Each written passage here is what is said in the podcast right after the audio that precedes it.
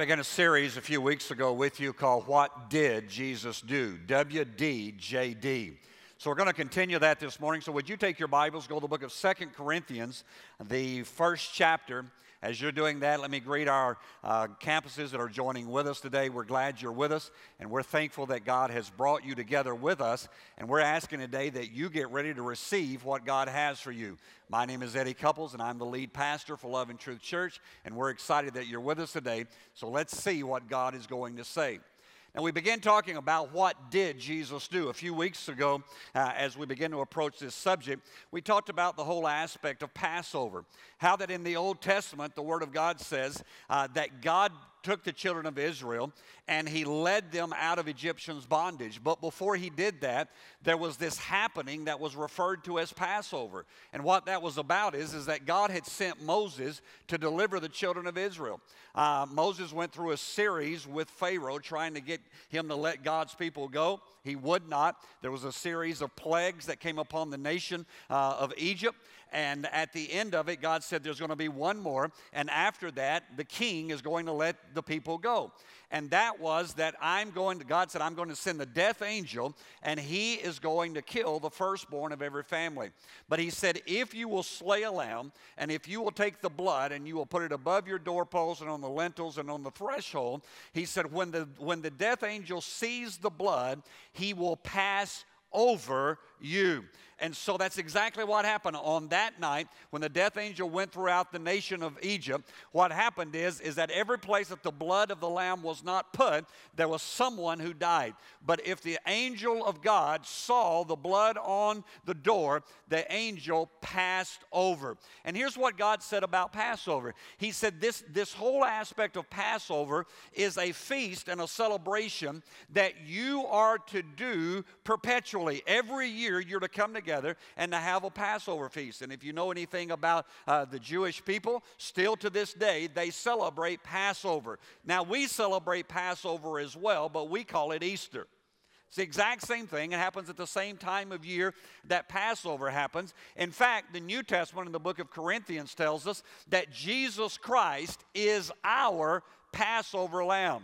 And so instead of asking WWJD, what would Jesus do? What we've been looking at over the past few weeks is, is what did Jesus do? What did he do in our lives? As our Passover lamb, what has he brought to us uh, in our lives? Last week, uh, we, we talked about uh, that Jesus Christ uh, saved us from our sins, that, that there's this whole aspect. If you again uh, remember uh, that there's the aspect of when they come together to partake of the, of the cup, uh, that there's not just one cup that is taking place in the supper, that literally, that there are four different cups, and each of those cups represents something different that Jesus Christ does for us. And last week we talked about the cup of salvation, or uh, another uh, interpretation there is a, the cup of sanctification. And we talked last week about how uh, that it only took a couple of days or so to get the people out of Egypt, but it took 40 years to get Egypt out of them. Right? Salvation is quick. Amen. You confess, you believe, right? Salvation is quick. But sometimes there's the process of sanctification that has to happen in our life. So last week we talked about the cup of salvation. This week we are going to talk about the cup of deliverance. That not only does God save us um, in our sins, but literally God saves us from our sins. He saves us to deliver us. He didn't just say, He didn't just come along to the children of Israel and say, Well, I'm going to make things better for you. Right? I mean, there's a lot of people say, well, if God would just make things better for me. No, He doesn't want to make things better for you. The Word of God says He wants to make all things new. The old things have passed away, and behold, all things have become new for you. So today we're going to talk. Here, here's the subject today. If you're taking notes, want to write this down. I'm going to talk today about set them free. All right? Set them free. That's what Jesus did. What did Jesus do? He set us free. Right? How many of you have heard the scripture? Whom the Son sets free is what? Free, free indeed. So Jesus Christ came to set us free, this, this cup of deliverance. Now, look in the book of Second Corinthians, chapter 1, and verse 10. And, and it's interesting what this one verse gives us. It says, Who delivered us from so great a death? So there's a deliverance, and does deliver us, in whom we trust that he will deliver us. Now that's interesting. What it's saying here is that he has delivered us, he is delivering us, and he will deliver us. That's the cup of, cup of deliverance. That's where we are today, is understanding that the Passover is all about deliverance. It's all about coming out of where we have been, and Jesus Christ is our Passover lamb. In one scripture, in this passage that I read to you, in this one scripture today, we have the Word of God that lets us know that God is our deliverer. You and I have the opportunity today to walk in the freedom that Jesus Christ came to give us because He is our deliverer. He has set us free. And again, I am so glad whom the Son sets free is free indeed. Now, there's three aspects of this deliverance, and that's what I want to spend today on, are the different aspects of deliverance that the Word of God talks about. Uh, there's the past deliverance. There's, there's what God has done for us. How many of you know God's done some things for you in your past? Amen. There, there, there's what he's taken care of uh, in your past. The book of Isaiah, uh, the 53rd chapter, verse 4 through 6 says, Surely he has borne our griefs and carried our sorrows, yet we esteemed him stricken, smitten of God, and afflicted. Now, watch. But he was wounded past tense, for our transgressions. He was bruised for our iniquities. The chastisement for our peace was upon him, and by his stripes we are healed. All we like sheep have gone astray. We have turned everyone to his own way, and the Lord has laid on him the iniquity of us all. Now, here's what the scripture is saying Jesus Christ has already paid the price. I have been delivered. Uh, uh, First Peter talks about uh, uh, that through the stripes that were laid upon his back, we have been delivered. It's, it's already a, a, done deal. It's taken place. It's a past tense that's happened in our lives. Now, that scripture there in Isaiah is quite interesting. It says, He was wounded for our transgressions, He was bruised for our iniquities. The chastisement of our peace was upon Him, and by His stripes we are healed. Now, I want to tell you, that covers every aspect of your past life. Transgressions are your sins. He was wounded for our transgressions. How many of you have ever sinned? Come on, I'm waiting. All right, if you see anybody that didn't raise their hand, they just sinned. They just lied in church, all right? There, you know, the, the Word of God's quite clear. There's only been one perfect one, and they crucified him. Right? So he was wounded for our transgressions. Those things that I have committed, those, those acts, those, uh, uh, those falling short of the, of the glory of God and the law of God, uh, all that sin is, sin just means to miss the mark. There's a mark that God has placed for us. And so when I miss that mark, I have sinned. The, the Bible says that if, if you're guilty of one point of the law, guess what? You're guilty of all. Have, have you ever watched uh, people kind of feel superior to somebody else because they didn't commit the same kind of sin? Well, I would never do that. Well, you, you, you just messed up because you just got prideful in that sin. Right?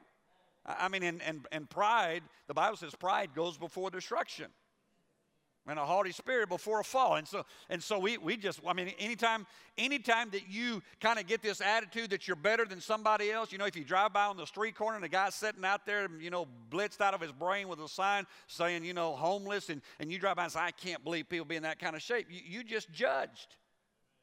Oh, wow. And so you're, you're, as guilty as the guy who's whatever they're doing. And so we've got to come to that place of understanding that he was wounded for our transgressions. Those things that we did in our past, Jesus Christ has already paid the price. What did Jesus do? He took care of my transgressions. So he has delivered me from my sin. But not only has he taken care of my transgressions, the Word of God says he was wounded for my transgressions, he was bruised for my iniquities. That word iniquity is an interesting word when you begin to look at it. it it's not something that we, re, we use in an everyday uh, you know, conversation, it's not something we talk about. But the best way that I can describe iniquity to you, because here's what the Word of God says the Bible says that the iniquities of the father are visited to the third and the fourth generation. And then there's another place that says that the iniquities are visited for 100 generations. That's a, that's, that's a bunch, right? And so when we look at this thing about iniquity, how many of you, how many of you have children? Come on, hold your hand up for a second. All right, let me ask this question. Have you ever said something to your child and they said this? Well, that's not fair. Oh, yeah, I guess you have. Well, Dad, that's not fair. Mom, that's not fair. So and so, it's not fair. See, iniquity is not fair. Iniquity is not something you've done, it's something that's been visited upon you. Oh, wow. Iniqu- we, we would call it, here, here's the best way I know to, to tell you what iniquity is. Iniquity is a propensity towards a certain type of sin. There's a bent. How many of you know that if you take, when, when, a, when a tree is small and it's just a sapling, how many of you know if you bend that tree and tie it at an angle, that, that after a, a year or so, you can take that, that string off and that tree will still grow crooked? That's iniquity. David said, I was born in sin, I was shapen in iniquity. See, everybody in here, everybody listening to me today, every one of us have iniquities that have come through the lineage before us. And I want to tell you, it's not fair. I mean, there, are different things. Some of you came from families that there was iniquity with alcoholism. And, and you'll look back in your family and you'll see great, great so and so had a problem with alcohol, and then great so and so, and and it just comes down through the lineage. And all of a sudden, uh, you know, you, you get to be a, an adult, and all of a sudden you're struggling with alcohol. And you say, Well, I don't know why that is. Why is that happening in my life? Because there's an iniquity in your life. Wow, it gets quiet when I start really doing good preaching. See, all of us, all of us are bent. Well, you, you don't come into this world without being bent. Well, I, I, I, just showed up and everything was wonderful. No, you were born in sin and you were shapen in iniquity. I, I mean, some people have the iniquity of just being lazy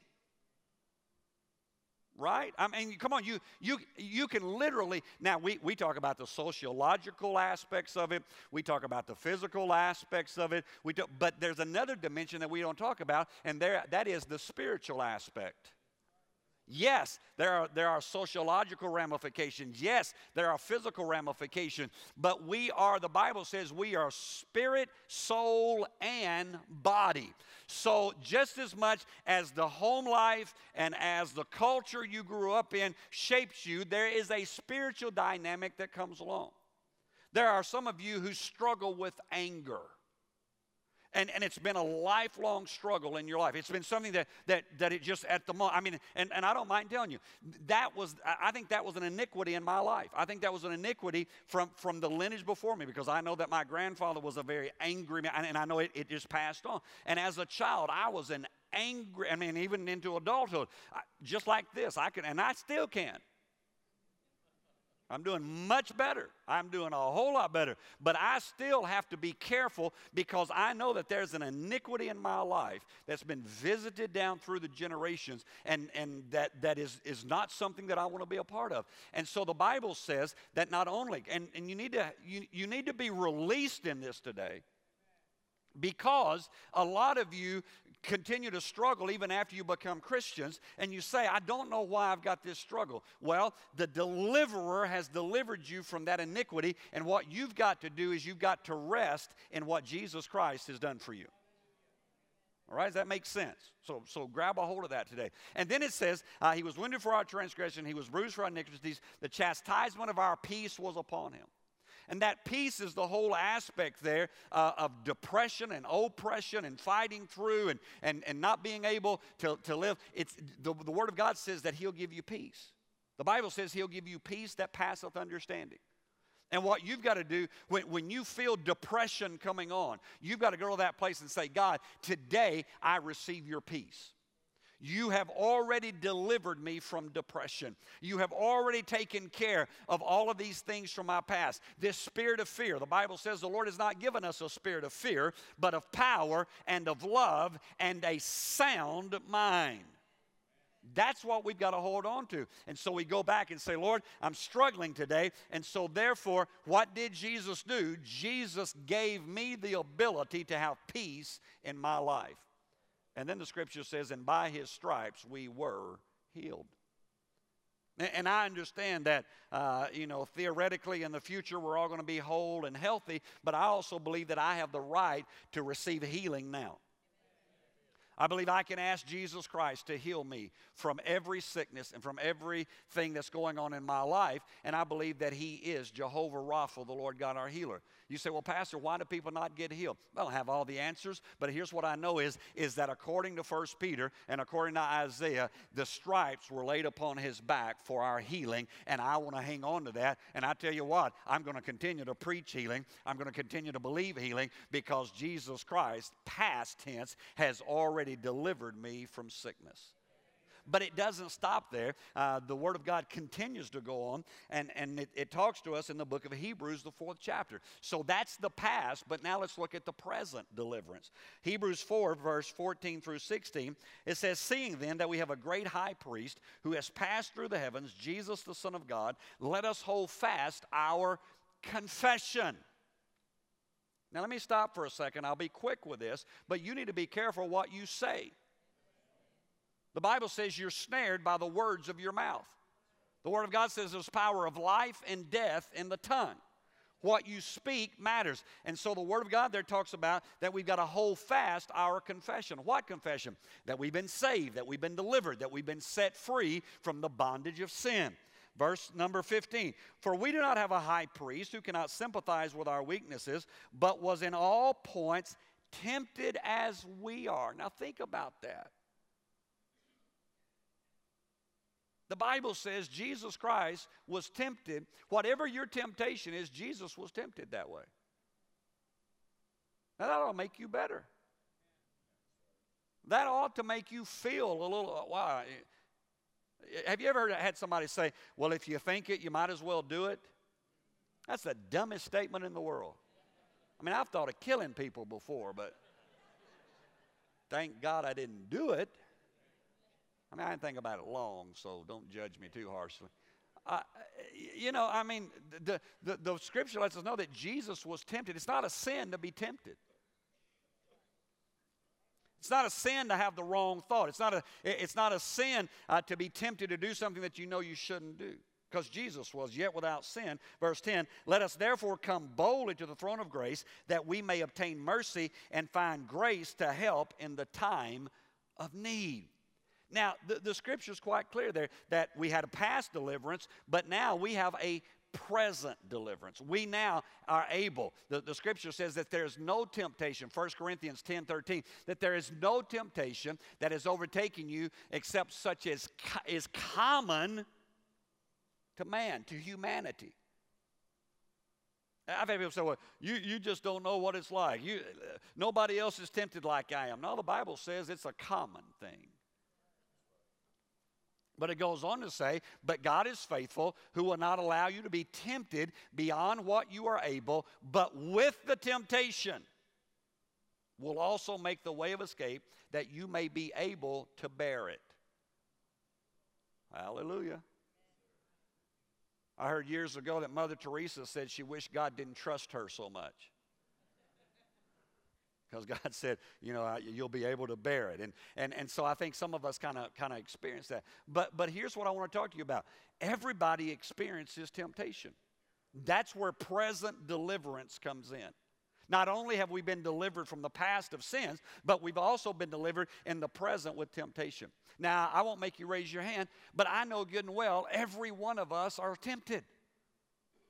Now, the temptation may not be the same thing. You know, we can think of the big temptation, you know, to commit adultery, uh, you know, to get drunk, to, to go, you know, and, and, and what, we, we, name the big stuff, but listen, temptation is the little stuff too. In fact, the Bible says it's the little foxes that spoil the vine, those little bitty things. It's that temptation to tell Somebody said, Well, I told a white lie. I said, What's the difference in a, a lie is a lie? Well, it was a little lie. No, a lie is a lie. It's not little big, it's a lie. Amen? I mean, you know, that's like I committed a little adultery. no, you can't. And it's, and I need to break that down for y'all. Did you get it? Thank you. Um, and so, what we have to do is we have to come back. First of all, we have to establish a couple of things real quickly. Number one is you have to establish that temptation is common, that you're not experiencing anything that other people aren't experiencing. If, if, we were, if we were to totally get honest, the Bible says, confess your faults one to another and pray for one another that you may be healed. Now, we don't want to do that today. Right? But if we ever were to get just really real with one another, if, if we ever took the mask off, what we would find out is, is that we're all struggling with the same stuff. We, we, we, could, you know, we could pretty well get it in about six or eight categories, and everybody would fit in one of those categories. Okay, we can put it in three lust of the flesh, lust of the eyes, and pride of life. One of those three you're going to fit in. It's, it's just part of it. It's, it's part of where we're at. And so we've, we've got to understand that temptation is common. Now, let me ask this question, and, and I want everybody to think when I ask the question. How many of you have ever been tempted and yet you didn't sin? Would you hold your hand up? You got tempted, but you didn't fall. fall that, I hope that's everybody. Hope that's all of y'all watching. I mean, that, right? I got tempted, but I didn't do it. Now, what's the difference and when I get tempted and I don't fall, and I get tempted and I do fall, what's the difference? The difference is not understanding the faithfulness of God. See, temptation is common, but you got to understand, according to Scripture, God is faithful. And so when I come to that place of allowing God to be faithful in my life, then I will stand in the midst of temptation. When I don't understand that God is faithful, is when I fail. The Bible says that in your weakness, He becomes what? Your strength. And so, what you have to do is when you get tempted, you know, the scripture says if, if, if we're tempted or if we sin, that we have an advocate with the Father, Jesus Christ the righteous. And I've had people say, well, you have to sin every day. No, you don't. Now, most of us do, but you don't have to. Right? You say, well, I, I think you do. Really? Can you go a minute without sinning? Anybody can go a minute. I got anybody for a minute? All right. Praise God. Any of you can go for a whole hour. Uh oh. Got, got less response on that one. Come on, you're at church. Can you go? Come on, at church, there shouldn't be too many temptations at church. You can go a whole hour, you know, and, and not sin. And, and then you string those together. Uh, and, and, what happens is, is, how do we do that? We do that by understanding that God is faithful. And, and that, we, that, that He is bringing present deliverance into our lives. And that there, the scripture says that there is a way out. There is a way out. Our problem is we don't look for the way out. Our problem is we get so caught up in the, in the moment. have you ever been so uh, driven in, when you're out driving and you're, you're so focused that you miss where you're supposed to turn? right? I mean, you're, you're, just you're doing the deal. Um, I, I, was in Nashville recently, and and I was eh, GPS again. I'm not even going to go there, but it, I, was I was trying to follow the GPS, and, and it was trying to tell me to turn, and but I didn't see the road, and and the next thing I know, I'm past the road because I'm focusing so hard trying to see the road that I missed the road. And, and that's kind of what it is a lot of times with sin is that the Lord is the Bible says He will provide a way of escape. But our problem is, is we're so focused on driving that we miss the off ramp. And so what I've got to do when I get when I get tempted, it doesn't matter what its tempt- temptation is, when I get tempted, I need to be looking for the off ramp. I need to be looking for the way of escape that the scripture says God is going to give me. And again, you, you just told me that you have successfully defeated temptation before. I've had people say, Pastor, you know, I went three whole months and didn't smoke a cigarette. But then I got tense and I got nervous and I picked another one up. Yeah, okay, lay it back down and start all over. You went for three months, you can do three months again. Right? Well, Pastor, I, you know, I, I, whatever the issue is, it's, it's that whole aspect of you can do it, you have done it, you know that you can defeat it, but our problem is, is that when the off ramp comes, we're so concentrating we miss it. So there's a present deliverance that God has for your life. But it doesn't stop there, there's also a future deliverance, and I want to close with this today. 1 Corinthians, the 15th chapter, beginning in verse 51. And I know I'm reading a lot of scripture today, uh, but I want you to get it. He said, Behold, I tell you a mystery. We shall not all sleep, but we shall be changed in a moment, in the twinkling of an eye, at the last trump. For the trumpet will sound, and the dead will be raised incorruptible, and we shall be changed. For this corruptible must put on incorruption, and this mortal must put on immortality. So when this corruptible is put on incorruption, talking about our body, and this mortal is put on immortality, then shall be brought to pass the saying that is written Death is swallowed up in victory.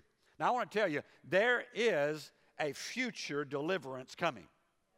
There is coming a day whether it is through the grave or through what the church has referred to as the rapture or the catching away of the bride of Christ, there is coming a day where Jesus Christ is going to come for all of us who are called according to his purpose.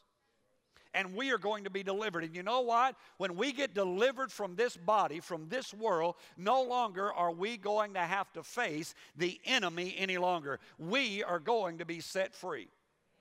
Uh, the, the book of First Thessalonians talks about that we are sons of light and sons of the day, and we are not of night and we are not of darkness. And, and so we've got to live, we've got to be living as the children of light. Day in and day out, we must express ourselves as the children of light. That God, we are living for you and we are being obedient to you. Now, what does it mean? And, and, and get this what does it mean to be a child of light?